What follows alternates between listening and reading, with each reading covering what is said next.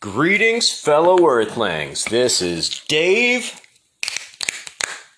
Smith coming to you with another episode of And Another Thing with Dave. Me being the Dave.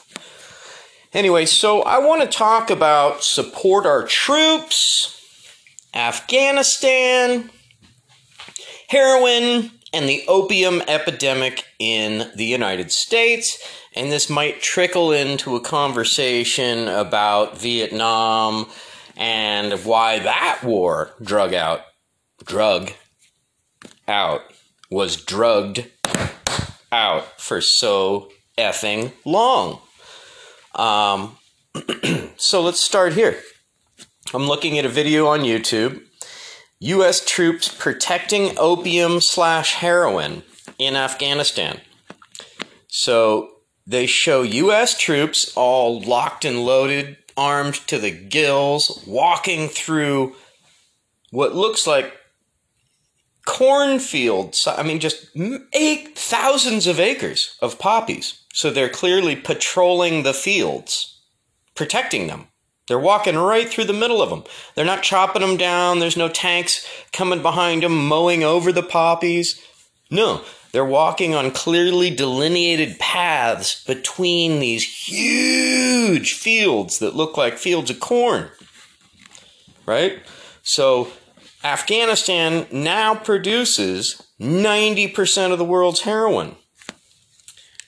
This is a recent phenomenon. Well, recent in the last 20 years, anyway. So, before our troops were in Afghanistan, they weren't even really on the radar as far as heroin production. They were maybe one of the top five or six, seven countries, top 10. But it was the area called the Golden Triangle. And it was named the Golden Triangle because it was making so much fucking money producing opium for the world's heroin supply. And not only heroin, but what's the leading ingredient in any pharmaceutical painkiller? Opium. It's either a cocaine base. If there's an AINE on the end of your drug, that's a cocaine based drug. Lidocaine, da da da da da da da. Or you've got opiates. Opiates being the most powerful family of painkillers. Um,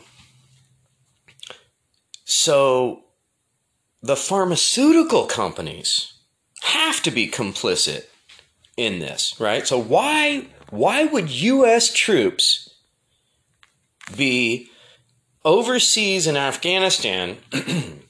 poor country's been bombed to the frickin' stone age over the last 30 years. Why would we be over there protecting opium fields? Oh, because it's a billion dollar crop, multi billion dollar crop and it's one of the main ingredients in pharmaceutical painkillers. We just happen to be experiencing a uh, an opioid epidemic nationwide in the United States. Funny coincidence, huh? Maybe not a coincidence, huh? So you look at this, uh, you know, and there. So Afghanistan, before our military got there, they weren't even on the radar as far as like the biggest producers. Now, 90% of the world's heroin, 90%. So they took the golden triangle out at the knees, like mafia style, like bam, you're fucking small fry now. Game over, done. We're producing 90% and selling it so cheap you can't even compete. Why? Because we've got the US government backing us and helping us plant. It was actually when George Bush was in office, they allowed Afghanistan to grow a bumper crop of opium. And, and the official explanation was because, well, we need to allow those farmers to get back on their knees. So we didn't bring them like a farming program and teach them how to grow corn or tomatoes or whatever. We just turned a blind eye, blind eye, apparently. I think we helped them plant opium and taught them how to do it right and the most efficiently. But the official explanation was that we just turned a blind eye and you know let them let them recover a little bit from the bombing they just received. Wow. Wow. And then there's a, another riddle, like riddle me this. So, how does opium get from the Golden Triangle or Afghanistan to Harlem, to Compton, to all over? It's all over the suburbs, right? I mean, it's not even just in the inner city ghettos anymore, but that's where it started. And and uh, as a political tool, because how does it get all the way across the world to the inner city of America? It's not some ghetto drug dealer that's an entrepreneur and got these international connections. No, the CIA is dropping the shit.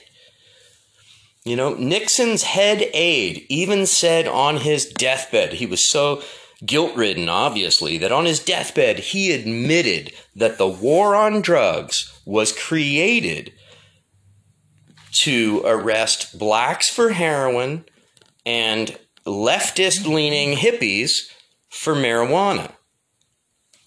So they brought marijuana into the into the you know San Francisco and into the suburbs. They brought heroin into the inner cities.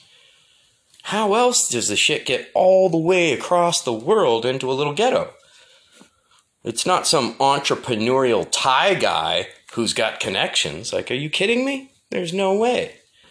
No, no, no, no. It's much deeper and darker than that. Our government the CIA, the deep state, the government that we don't get to elect, they don't change every election, you know? And these motherfuckers are the ones that conceived of the New World Order. These are the, you know, and these motherfuckers make their money selling drugs. Then they don't have to ask Congress for money. Then they can just hire Blackwater to be their mercenaries, right? whatever. So that's the world we're living in.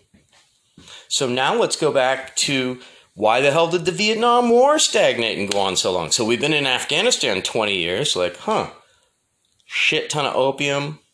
Why would we ever leave? Oh, and now they just found lithium, the main ingredient for electric battery motors in Afghanistan. So we'll never leave there. Dick Cheney said honestly when he was on a talk show, We'll be in Afghanistan for 50 years. And he knew. He knew. He's like, we are making money hand over fist. There's no way in hell we're going to leave there.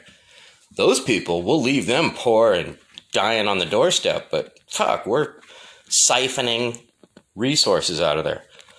So, Vietnam, back to the Golden Triangle, Laos, Cambodia, and Thailand, the leading producer of opium and heroin in the world.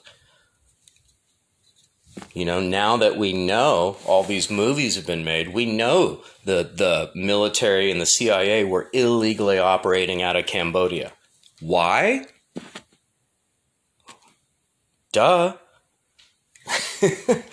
you know? And if you doubt any of this, if you think this is all hearsay, look up Mena, Arkansas. Mena, Arkansas. So during the governorship of Bill Clinton, Mena, Arkansas became the, the cocaine smuggling capital of the world. And this was part of the Iran Contra scandal. So, the only way we found out about the Iran Contra scandal is because a CIA plane got shot down in Nicaragua. So then reporters started backtracking, right? Like, what the fuck is a CIA plane doing in Nicaragua? Oh, it was full of guns. What the hell was it doing full of guns? And like old Russian guns. So then they broke down the whole thing. And this guy, Gary Webb, out of San Jose, California, working for the Mer- San Jose Mercury News, broke the story. And he later committed suicide by shooting himself in the back of the head twice with a nail gun. So go figure think once would hurt really bad. How do you do the second one? Anyway, Gary Webb broke the story. and what happened is they were smuggling plane loads of cocaine into Mena, Arkansas. This is when George Bush Sr. was vice president, Reagan was president, and good old Bill Clinton was governor of Arkansas. So they were smuggling 3.1 tons of cocaine per plane load. They had customized CIA planes. They had two planes with the identical numbers on them. That's how they busted them. They shot this one down in Nicaragua, and then they found one with the same numbers on it in Mena, Arkansas. And they're like, what the fuck? And that's how the whole thing broke. But, um, but it worked really well for a long time. 3.1 tons per plane load. During this same time period, there was a, uh, a warehouse in south central Los Angeles that was raided by the LAPD and it was being guarded by military MPs. They busted them with 20 tons of cocaine. So the CIA is flying in so much cocaine that it's just stacking up in mountains, literally, and they have to have warehouses to put it in. 20 tons. That's imagine 20 Volkswagens and that all being cocaine. That's what we're talking about. And like ultra pure cocaine that could be cut in half. So now you got double that 40 Volkswagens. So imagine that. That's ridiculous, right? So that's where crack cocaine comes from. The CIA had so much cocaine, they couldn't give it away. So what did they do? They cooked it down and made it what's called freebase, which is what burned Richard's, Richard Pryor's face. He lit his face on fire while he was freebasing cocaine. And what freebase is, is you, you purify it and you get rid of all the impurities and you're left with pure cocaine. So the CIA created that and put that out on the streets, creating crack cocaine and the crack cocaine epidemic. So there's a bunch of great videos about this on YouTube. If you just type in Mena, Arkansas. Um, as a matter of fact, bear with me one second and I will pull up my favorite one right now and I'll share it with you. Because, uh, it, it, it, I mean, we're talking, we're talking stuff that is just absolutely like out of a freaking movie, but it's not. This is, you know, our government has done some atrocious things. You know, are, are you know, are we all evil? No, nobody's all anything, right? So don't. I'm not bashing. I'm not hating. Don't you know? Don't even go there. But what I am doing is I'm just talking reality. You know, this is what's up. So I'm going to come back in just a second after I find this video and I'll share that with you. Okay, I'm back and I found the clips that I wanted to share with you. These are on YouTube. The first one is Gary Webb, in his own words, 2002 CIA Cocaine Dark Alliance. It's only eight minutes.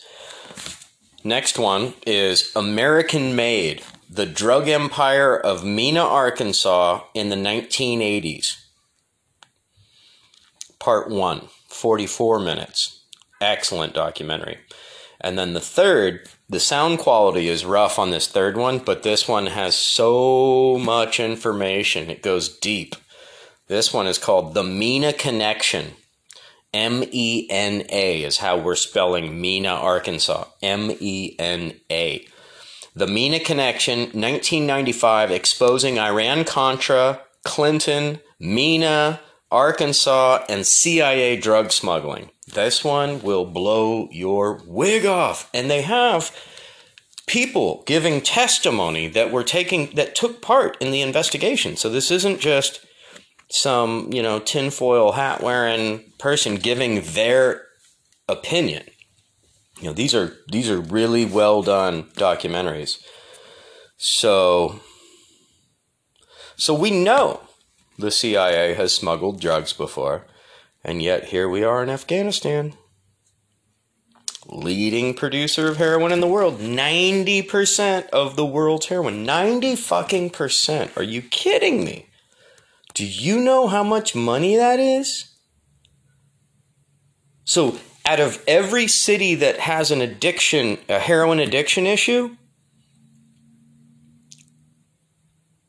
the US market or the Afghanistan heroin is making 9 out of those $10. 9 out of $10 in every market. Wrap your mind around that.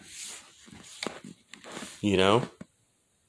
Not just the US, worldwide, every market. We're talking tens of billions of dollars annually. Like you think? Oh my god. Anyway, I got to wrap it there. I'm just going to I'm just going to rant more, you know, but you know, if you don't believe, if you think what I'm saying is preposterous, and if you if you don't if you're not already just going, of course, yeah. Please watch these things I just suggested. Gary Webb, American Made, and the Mena Connection. They will blow your wig back, and I'll try to remember to put a link to them in the uh, in the uh, comments of this podcast, so that you could actually just click on them. Anyway, peace out. Thank you for listening. If you haven't already, please subscribe and please do share with friends and let them know what I'm throwing down if you're picking it up. Peace out.